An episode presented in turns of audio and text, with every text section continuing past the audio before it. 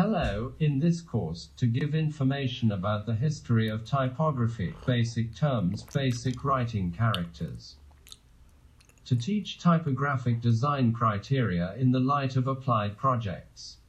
Form content relations, geometric abstraction and simplification, visual hierarchy, typographic composition and integrity methods.